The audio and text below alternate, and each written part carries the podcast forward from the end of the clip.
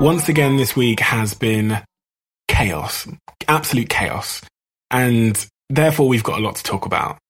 My diary is full of scribbles, little annotations I've made, notes that I can't quite make out. And that's because I've traveled across the world this week because of work and my responsibilities. I've had so, so many things to do. I've had speaking engagements. I've filmed an advert. I've been to a couple of our global offices. I've been on podcasts. I've been pitching. I've done everything in between, all while juggling the challenges, I guess, of my own personal life on top of that. And and when I have weeks like this, I have more to think about and more to say in my podcasts than usual weeks. I have more sort of self analysis.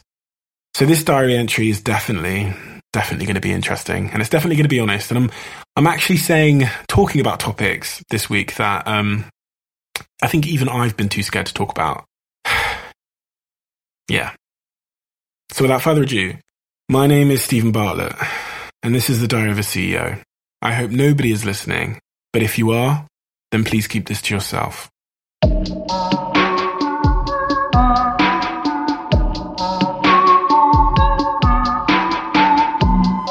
Okay, so the first point in my diary this week just says mental load, de-responsibility your mind and your life, full stop, burnout, full stop. Why was I so pissed off?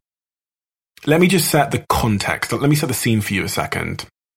A couple of days ago, I had a flight to catch to London. And in London, I had a TV advert to film. I had a podcast recording with a, one of the biggest podcasts in the, the charts. I had a speaking engagement on one of the biggest stages in the world. And then I had a pitch with one of our top clients over the phone that I needed to prepare for. And I had all of these other things in between. On top of that, I had to go and see my family and uh, a uh, hundred other t- tasks on my to do list. And on top of that, just for the, as a cherry on top of that cake, I lost my passport. So in the lead up to getting on the flight, I'm actually running around New York and I realized that I left my passport at a completely different airport on a completely different plane that I just got off. So a lot going on in my mind. On top of that, I've got my general life admin stuff going on. I've got the hundred WhatsApp conversations banging on every single day and all of my responsibilities that are attached with my personal brand, including filming this podcast, which is late, by the way, because of everything I've just described. So that's the context. That's what my life in that moment looked like. And I was on this plane flying to London through the night, realizing that when I landed, I literally was going to be already late for things that I had to do. I was already late when I landed. And I landed into London, my driver wasn't there. He just wasn't there. So that cost me time. I get to my hotel and usually I just walk straight in and my, my assistant sorted it all. But for whatever reason, I had to wait 30 bloody minutes because the hotel needed £1.50.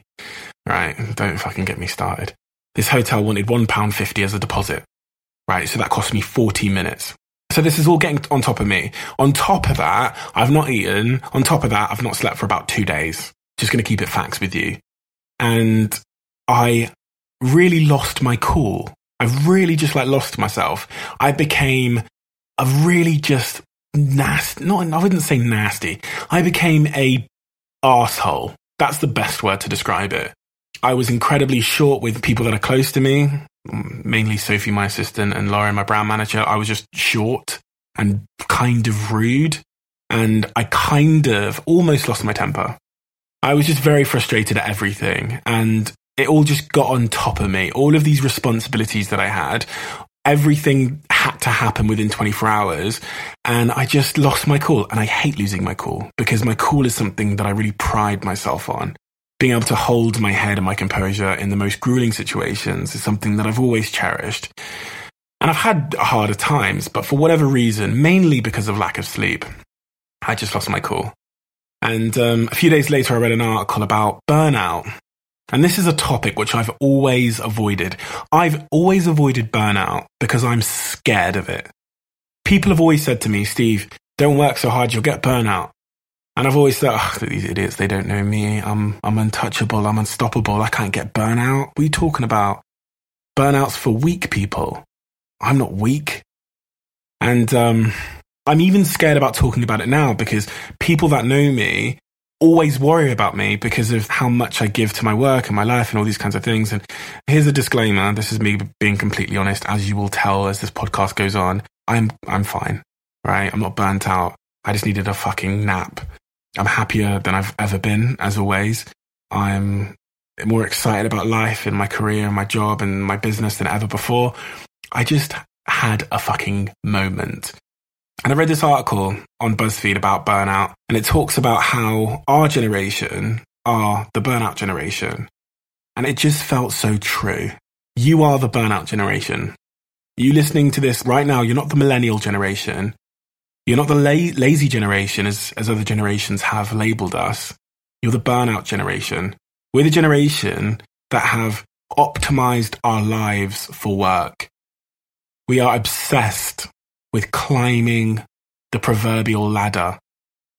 We are desperate to get to promotion and more responsibilities so that we can keep climbing and keep climbing and keep climbing and then retire and die.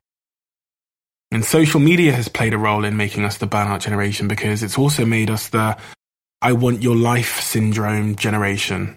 We want everyone's life.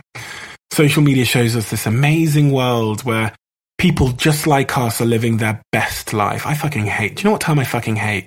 My best life. That is, for the record, something I just fucking hate, right? Because nobody's living their fucking best life, are they? Really? If we're being honest, like, everyone's life could be better. Let's be completely honest. Nobody's living their best life. Like, if what I know about life is true, that it's a journey, that it's constant improvement, that it's exploration, none of us are living our best lives unless we're living the tumultuous roller coaster, exploratory life. And that's not your best life. That's life. I much rather the phrase, I'm living life. But anyway, back to the point about being the I want your life syndrome generation. We look at Instagram and we see people that have supposedly hit the perfect balance of work hard, play hard. They have the holidays, the lifestyle. They seem to love their job. They don't seem to work much, but they seem to play a lot. And the reason for that is because our own dissatisfaction about the reality of our lives causes us to narrate our lives on social media and we create this illustration, which is how we want our life to look, but not really how it looks. You know that's the fucking truth. What we put on our social media is often the illustration of how we want our life to look because we're not fulfilled enough with how it actually looks. So we think we can draw a new picture and that kind of becomes true, right?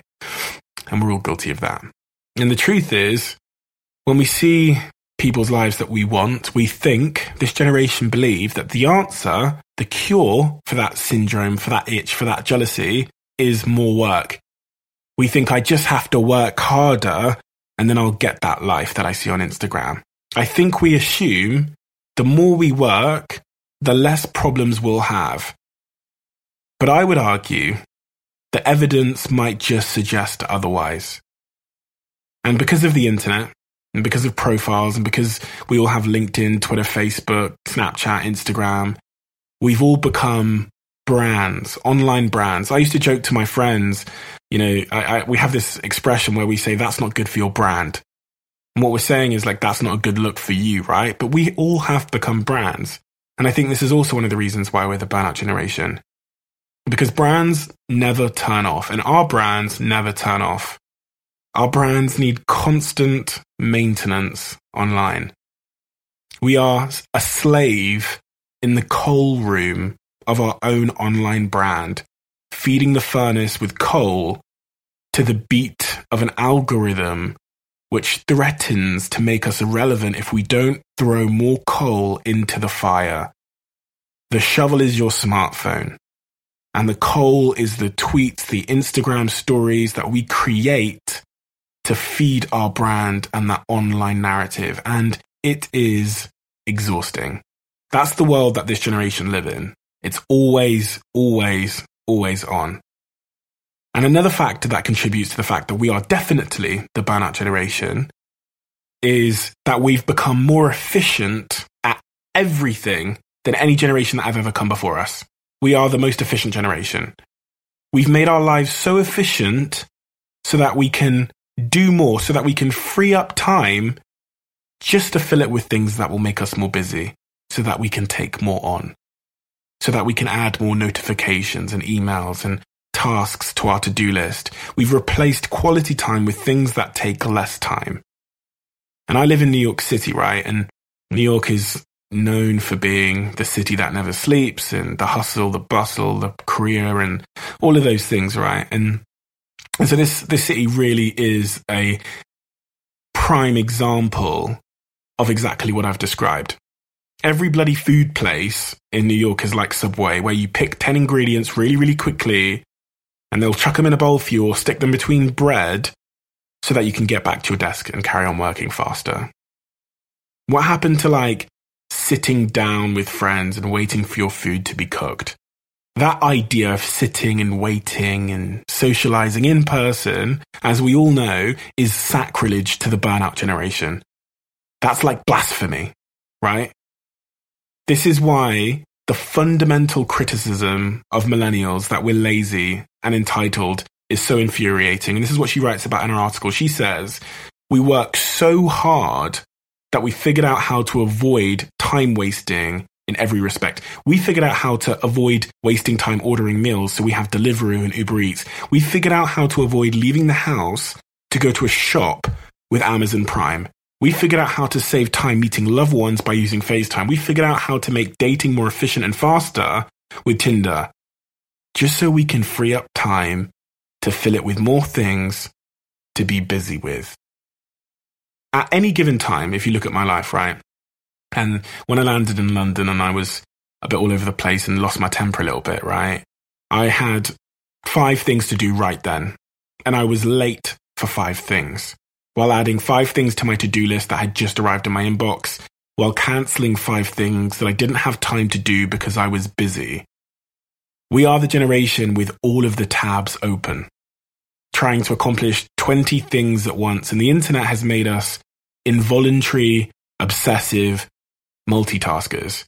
And Anne Petersen writes it in this article that I was reading that all of this optimization of our lives as children, in university, in college, online, culminates in the dominant millennial condition, which inflicts upon you, regardless of how old you are or how rich you are or where you live, which we call burnout.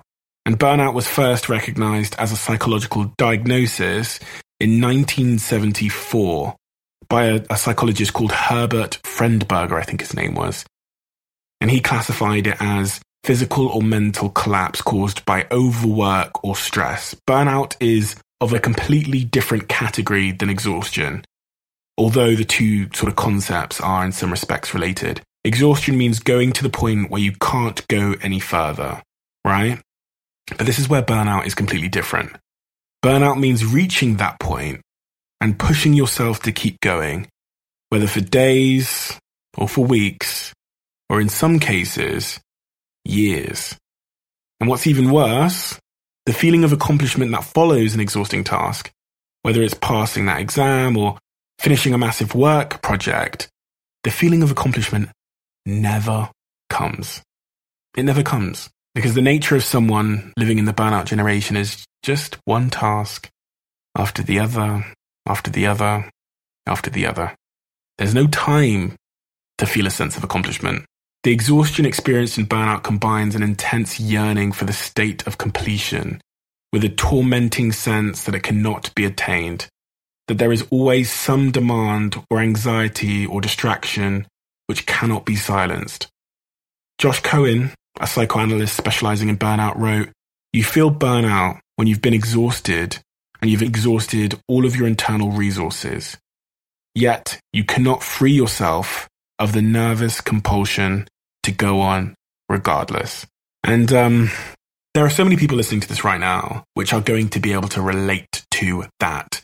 And what she writes in the article that I read she talks about because she's so burnt out with work and studying and all those kinds of things in her life, she almost finds it impossible to do the simple tasks like get your laundry done, iron clothes, go and register to vote. The simple errands in our life, our generation find it impossible to do because we're so burnt out and exhausted by running our lives and our careers, right? And if you can uh, relate to that, then um, then I think you need some uh, some advice. And I was I was looking around the internet and I was looking in books and various other sources for some solid advice I could give you. And the crazy thing is a lot of the stuff you read online about being burnt out or exhausted points to like go do yoga or fucking eat mocha chocolate fracca latte vegan bullshit. I don't know. And the truth is none of that's going to help. There's no fucking yoga class or like treadmill desk or whatever that's going to cure your burnout. And this is what the article says. And I couldn't agree more. It's much, much deeper than that. It was taught to you when you were in school. We were conditioned and cultured to work and to climb that ladder. And I see no easy way out for our generation. I just, I just don't. But I saw a comment on the article which offered some advice and I wanted to share that with you as well because I think it's important to leave you with some advice, not just be Debbie Downer and say that you're fucked, right? So there was a guy that commented on the article and he wrote some really great words, which I wanted to share with you as well. He wrote, go and look up the phrase directed attention fatigue on LinkedIn. This is literally a biological phenomenon rooted in the lack of sleep, in which a chronic state of mild to severe sleep deprivation causes the brain's executive function to deteriorate and reduces the capacity for decision making. When you don't get enough sleep, your brain doesn't get the time it needs to consolidate memories, to restore itself, to repair tissues and flush out toxins. The ongoing result of mild sleep deprivation, coupled with a constant sense of urgency, is the descent into a permanent fog of low grade anxiety, worsened by dulling at the edges. That is 100% what I fucking felt. Because of my mild sleep deprivation, I was all over the shop and my mood took a massive, massive L. You know, the likely reason millennials feel the more, this more intensely than any generation so far is because the ratcheted up pressure to succeed in everything we do is coupled with the overwhelming presence of sleep robbing technology. The CEO of Netflix said that his greatest competitor for Netflix, the one thing that Netflix is competing with, is your sleep. The reality is, all of the technology we have in our lives is constantly robbing us of sleep. And in some level, that is our enemy. That is what's destroying us. Millennials want to have it all. We all want to have it all, to post it on Instagram, to tell the world we did it and we made it and to love us, while simultaneously fearing that we will slip into the ravine of failure. And this fear, the failure in our minds is not having the best job and not living the best life and not having the best love. As a result, we are treadmill addicts, like hamsters, slowly running ourselves into the ground through the lack of rest, mild anxiety, and a desire to climb a fucking ladder. You know, this all sounds quite grim, but the article in the, the comment below it says that the simple answer is to unplug and get more sleep. And to be honest, it's not that simple at all because finding more time for healthy sleep and rest goes directly against the grain of having it all. And that's what we're programmed to do. And we're programmed to be the super worker who has a super social life, who never misses that hot new episode on Netflix or whatever it is. And, you know, you just can't have it all. And the pursuit of trying to have it all, which I'm more than guilty of, results in having very little to be proud of. And in, in that moment, I wasn't proud of my fucking mood right? I was an asshole. And I did go back afterwards and apologize to Sophie and Lauren and that and just say, listen, I need to sleep. I need to make sure I take care of myself because if I don't, I'm going to find myself in a really bad state of mind. And that bad state of mind is going to cause me to become someone I don't want to be. But it's also going to be the one thing that stops me from actually being successful and all the things I want to be successful in. I guess the moral of this elongated point is to take care of yourself. Stop sweating about having it all and being it all and achieving everything and climbing the ladder. Declutter your mind. De-responsibility your life. Simplify everything. The only way our generation are going to win is if we push back on this conditioning, on this culture and on society, which has made us the to-do list burnout generation. And we actively, actively, and this is kind of ironic for me telling you to, to work on something else right now, but we actively work on simplifying everything and maybe go back to our roots. I talked in one of my previous podcasts about one of the main causes of depression and mental health, according to a lot of the books I've read, and specifically a book called Lost Connections, is the lack of psychological needs that we're getting from the world we live in today. The lack of exercise, for friends and family, love, our tribe, nature, and the efficiencies that we've produced by being part of this generation are the things that have robbed us of those things, those psychological needs. So a lot to think about there, but I hope something there has helped you because this whole journey has definitely helped me. And once again, for my friends and family and you guys that listen to this, I'm, I'm completely fine. Okay. I always get, the funny thing is when I record this podcast, I always get loads of messages of concern because I speak openly about things that I'm thinking. I've never ever been concerned for myself because I am so deeply happy, but this podcast is the journey of me exploring ideas and exploring myself. And I think for the last six, seven years, everybody has said to me, Steve, you're going to get burnout. Steve, you're going to get burnout. Steve, you're going to burn yourself out. Don't work so hard. You're going to get burnout. And I've always just shrugged them off and told them, oh, you, you don't know me. I'm invincible. That's what I've thought in my head when they said it. Burnout isn't for me. Burnout's for weak people. But I've changed my mind. I think there is a chance that I could get burnout. And I don't want that to happen. So I'm going to fight it. Okay. And I think you should fight it too. Okay. So the next point in my diary, I've just written reminder. And here's what the reminder says. It says, there's so much uncertainty in life, but the one thing we know for sure is the inevitable. And here's what I mean. We know that there are so many question marks in life. And part of the reason this podcast exists is because as the CEO of a company that runs a, a pretty high intensity life, as you've just heard from the previous point, I have tons of questions that I explore every single day. But there is one thing that I know is certain. The only thing certain is that you are 100% without a shadow of a doubt going to die. 100%. Your heart is 100% going to stop. Your brain is 100% going to shut down and you're going to be dust in memories. You're going to be dead longer than you were alive. And with all this in mind, the most important reminder, and I guess a lot of this is inspired by Steve Jobs and what he said at his commencement speech, is, you know, what matters? Steve Jobs said on, at that commencement speech, he said, you know, we're all already naked. We've all got nothing to lose. We have to follow our hearts. But I guess my question is, what matters? And for me, this is a reminder that I kind of bestow upon myself regularly. There are two things that matter. There's kind of two parts to our story as humans. There's life and there's death, and there's two things that matter.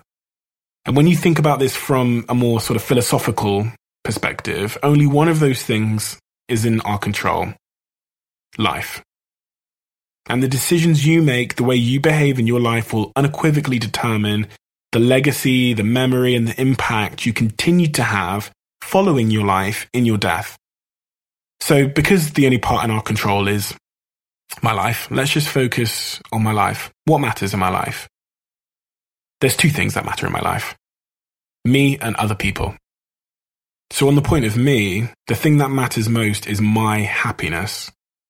And as it relates to other people, my family matter, and it matters that I use my existence here on earth while I was alive to make the existence of other people more happy and fulfilled. Those are the two concepts that matter me and other people. My happiness and making sure that because I existed, the happiness of other people is improved. And I guess these, this is a really sort of simple idea, but I don't think you believe it. I don't think 99.99999% of people really know they're going to die. I don't think they live like that. I'm being completely honest, I do not. I don't for a second think that you think you're going to die. But it's 100% guaranteed that nobody makes it out alive. Because if you really believe that, if you really believed that fact, I don't think you'd live your life how you're living it. If you really thought those things mattered and you really knew that you were already naked, I don't think we'd spend so much time sweating the small stuff, caring about strangers' opinions, asking for permission to live our own lives. And so for me, this reminder is a really, really powerful, liberating one. And it's one that I reflect back on whenever I feel myself getting consumed by bullshit that really won't matter. I will be dead longer than I was alive. And so, you know, ain't got shit to lose. Okay, the next point in my diary, I've just written, there are no rules to success. This is a really fucking weird thing to say because a lot of the people that listen to my podcast or listen to my content or watch my YouTube, I guess what we're all looking for is a bunch of rules that we can apply to our own lives to help us achieve results that we're looking to achieve, right? And I think one of the revelations I've had is that there are really no rules to success. There can't be rules to success when all of the subjects are different. You are different to me. So the rules that are applicable to me for my success and the way that I get to where I want to go can't also all apply to you, right? Because we are completely different jigsaw pieces. And it's hard because in life we're always looking for rules. We're looking for undeniable rules for this puzzle. Rules on how to become successful, on how to be happy. And the great epiphany I had when I was flying on this plane the other day is that there are no rules for all of us. So studying another human, following their steps is in fact really dangerous. There are only rules for ourselves and our own lives. We're all different. How could there be a rule for all of us? In fact, every time we try and treat different things the same, history tells us this amounts in failure. If you look at the education system, teaching all kids in the same way, the same thing, is fucking kids up. I'm one of them. I slept through all of my classes. I was expelled from school. I was probably considered a failure to many people. And I turned out okay. But the education system perceived me as the same and it taught me in the same way and it gave me the same rules. And I didn't come out very well, according to them anyway. and I think the same about success. I think, listen, I've said this before, but I love Steve Jobs, but I'm not Steve Jobs. Right. And the way that Steve Jobs made it is the only way Steve Jobs could have made it, but it's not the way I can make it. And as I said before, we are so good at confusing admiration with aspiration. You can admire someone and not want to aspire to be them, not try and copy the footsteps that they've taken. I talked on this podcast a while ago about a young kid that follows me that um, desperately wants to be an entrepreneur. And I don't know how to put this. He was really inspired by what I do and my story and my journey. So he's tried to emulate it almost exactly. And because of that, he's resulted in a lot of failure. He's living at home with his mum currently. He's getting older and older and older, but he's still trying to copy the blueprint of my life. And the problem is, that was me.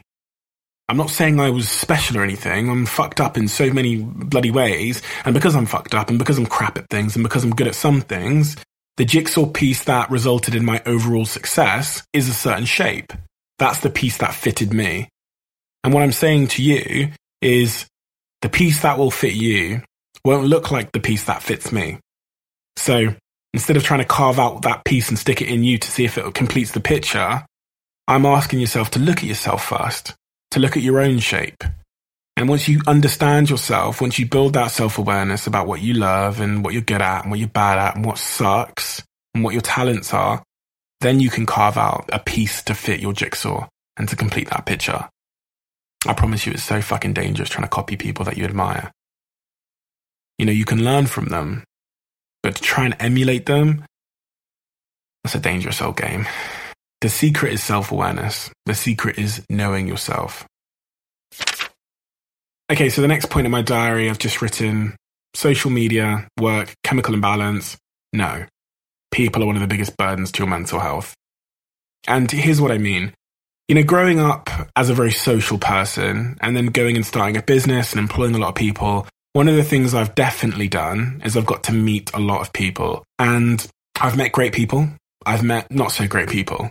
And I've had people close to me, sometimes involuntarily because of work, that have been, in some respects, toxic. They have hurt my peace. And I think everybody listening to this podcast right now has somebody in your life that is hurting your peace.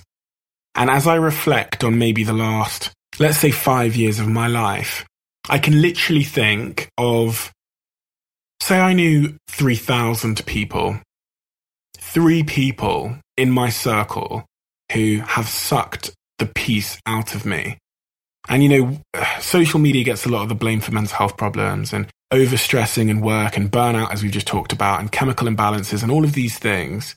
But honestly, I think people in your circle are one of the biggest causes of mental health issues and let's call it peace robbery than anything else. One of the, the, the best things I ever did in the last decade of my life was mustering up the courage to remove certain people from my life and not like half removing them. I read this quote earlier on, which I posted on my Instagram, and it says that when you take the trash out, you know, you empty the bin, you go and put the bin bags by the door, it still stinks your house out, even though you've put the crap in a bin bag. And I'm guilty of that at my place here in Brooklyn, right? I put all the crap into a black bag and I stick it by the door and then my house starts to stink. You've got to take the bag out. And I reflected on that quote because there are people in my life that I removed completely. I cut them out completely. And it was hard and it cost me. It cost me friends. It cost me some cases professional opportunities. In some cases, it meant that someone would go and talk shit about me for 12 months, unwarranted. But I had to cut them out for my own peace. And I think cutting out a handful of people from my life has had an upside which is undescribable. So I'm throwing this back on you, listener whoever's listening to this wherever you are, is there someone in your circle that is robbing you of your peace, that is making you anxious, that isn't treating you how you think you deserve to be treated? We do this a lot in business where there's just that one rotten apple in our circle or in our company or in our business. They've got too much of an ego, they're rude, they make people feel bad, they're selfish, they're obnoxious. They don't think we know their agenda, but we do. And as in a business context, sometimes they're offering great skills. Sometimes they're talented. And the worst thing we can ever allow in a business context is a talented asshole to corrupt our culture. And the same applies for you. How many talented assholes, how many people have you got in your circle that are well connected, are valuable in one respect, but they are peace robbing in another? Here is my message to you. This fucking year we remove them. All of them. This year we cut out all of the talented assholes in our circle. All of the peace robbers. Right? I did this in my life and it was one of the, best things I ever did. And um, I just hope the same for you. Okay, the next point in my diary, I've just written name someone that doesn't have haters. Let me uh, let me back up a second, give you some context on this. So over the last couple of years, I've put myself out there more. I've built my, as they call it, personal brand, and I've made more content online on Facebook, Twitter, etc., etc., Instagram. And because of that, I've picked up a shitload of haters. Whenever you put yourself out there in the world, you'll pick up a bunch of people that just fucking hate your guts. And to be completely honest, I'm pretty sure there's some people that listen to this that fucking hate me because that's just the way of the world, right? And naturally, nobody wants that. Nobody like wants to be hated. Nobody wants to have like that 1% of people that talk shit about them behind their back because we all have our egos and we all want to be loved, right? That's just a human thing. So I think at one point last week, while I was in the gym, in fact, it crossed my mind, what would I have to do to not be hated while still being myself and putting myself out there and trying to achieve the things I want to achieve?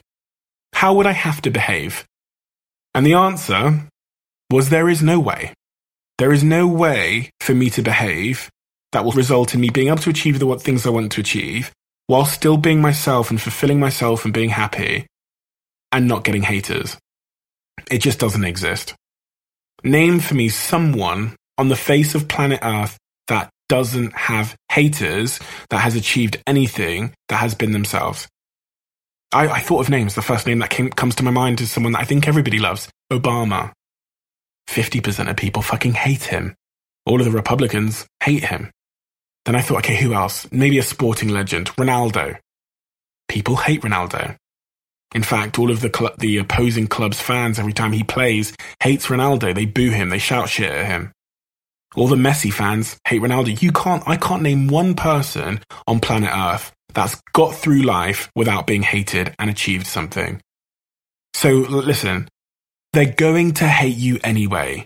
They're going to talk shit about you anyway. And sometimes I do think, I think because I'm younger and I'm fairly new in my industry and our company's done really well and we're disruptive and we speak honestly and all these kinds of things, people fucking hate my guts. And some people do. And I hear about other agency CEOs. There's, there's one in particular in Manchester I've heard about that. Apparently they just fucking hate me. Never met me. Have no idea who they are. Have no idea who this guy is.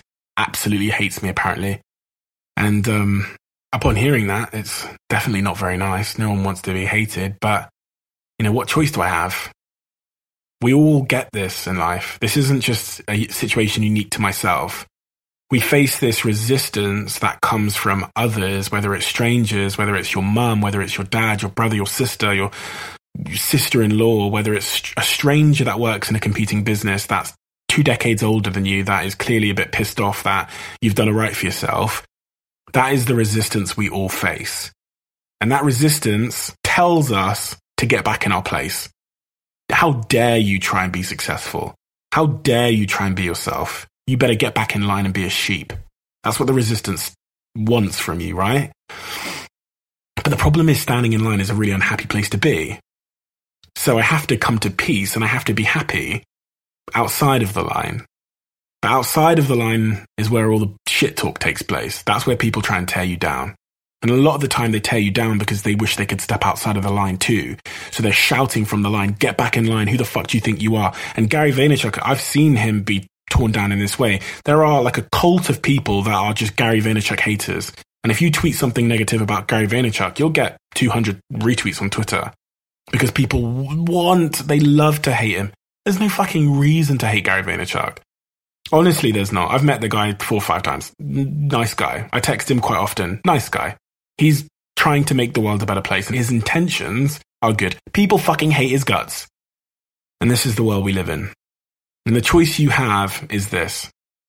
This is the choice all of you have. Okay. You can either take the hate, be yourself, do it your way, chase after your fulfillment, be unapologetic, live your life on your terms and have no regrets. Or you can retreat under your duvet, turn the lights off, lock the door and just wait to die. That's the choice as far as I see it. And I think about that every single time I see that hate and I think, oh shit, maybe I should act differently so that people won't talk shit about me or won't be critical. And I just think I can't be fucked to get under my duvet and turn the light off and lock the door because, you know, I'm going to die anyway. That's the fucking punchline, isn't it? That's the punchline. I'm going to die anyway. So none of this stuff is going to matter. None of your fucking opinions are going to matter. Your mum's opinion won't matter. None of this shit will matter. You know, I think if there was, if I had a mission in life, right? And I had to say, what am I trying to do to the people that watch me, listen to my podcast, come to like listen to me on stage? It would probably be, I just want you to be you.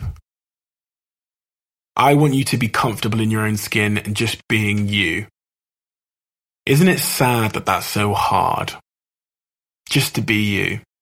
Unless you're a fucking racist, of course, then I don't want you to be you. I want you to go and go to church and repent for your sins. But if you're a nice person and the world could do with your value and you've got a unique take on life, then I want you to be you. Not racists and bigots and all that. I don't want you to be you. I want you to, to find Jesus. But yeah. Anyway, I'm going to end the podcast there. It's uh, 2 a.m. here in New York City, and I talked about sleep in this podcast, so I better go get some. Um, I'm in the cupboard in my apartment here in Brooklyn, New York. I'm surrounded by glasses and a blow up bed and a big exercise ball. And I've got work in the morning. So I hope you've enjoyed this podcast. If you have, then please message me, tweet me, tag me on Instagram. I'm going to go through the, the podcast reviews again. And anybody that's rated it five stars and left their Instagram handle or their Twitter handle, um, I'll be dropping you a DM just to say thank you. I'll pick five people and, and send you a voice note as well and um, answer some of your questions. So thank you so much, as always, for listening to this podcast. I know you don't have to. And I appreciate you allowing me to, to rant and get all this stuff off my chest. And I really hope anything I've said helps you because if it does, then that helps me as well. So have a wonderful day, have a wonderful week, and I'll see you again next Monday.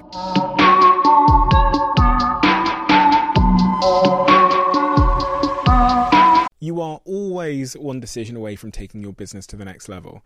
And a decision that's helped me to transform my business is moving over to NetSuite, who I'm excited to say are a sponsor of this podcast. If you don't know already, NetSuite is the number one cloud financial system bringing accounting, financial management, inventory, HR into one platform and one source of truth. It's reduced IT costs because it lives in the cloud, so you can access it from anywhere. And the cost of managing and running multiple systems because it's in one unified business management suite. My team and I don't have to worry about tasks being manual and clunky and it means that I can be more efficient and to focus on more important things like bringing you the best episodes and guests on this show. So I become one of the 37,000 companies that have already made the move over to NetSuite. NetSuite has extended its one of a kind flexible financing program for a few more weeks, so head to netsuite.com slash Bartlett for a free product tour.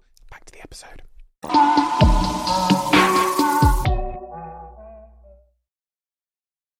You are always one decision away from taking your business to the next level. And a decision that's helped me to transform my business is moving over to NetSuite, who I'm excited to say are a sponsor of this podcast. If you don't know already, NetSuite is the number one cloud financial system bringing accounting, financial management, inventory, HR into one platform and one source of truth. It's reduced IT costs because it lives in the cloud, so you can access it from anywhere. And the cost of managing and running multiple systems because it's in one unified business management suite. My team and I don't have to worry about tasks being manual and clunky and it means that I can be more efficient and to focus on more important things like bringing you the best episodes and guests on this show. So I become one of the 37,000 companies that have already made the move over to NetSuite. NetSuite has extended its one of a kind flexible financing program for a few more weeks, so head to netsuite.com slash Bartlett for a free product tour. Back to the episode.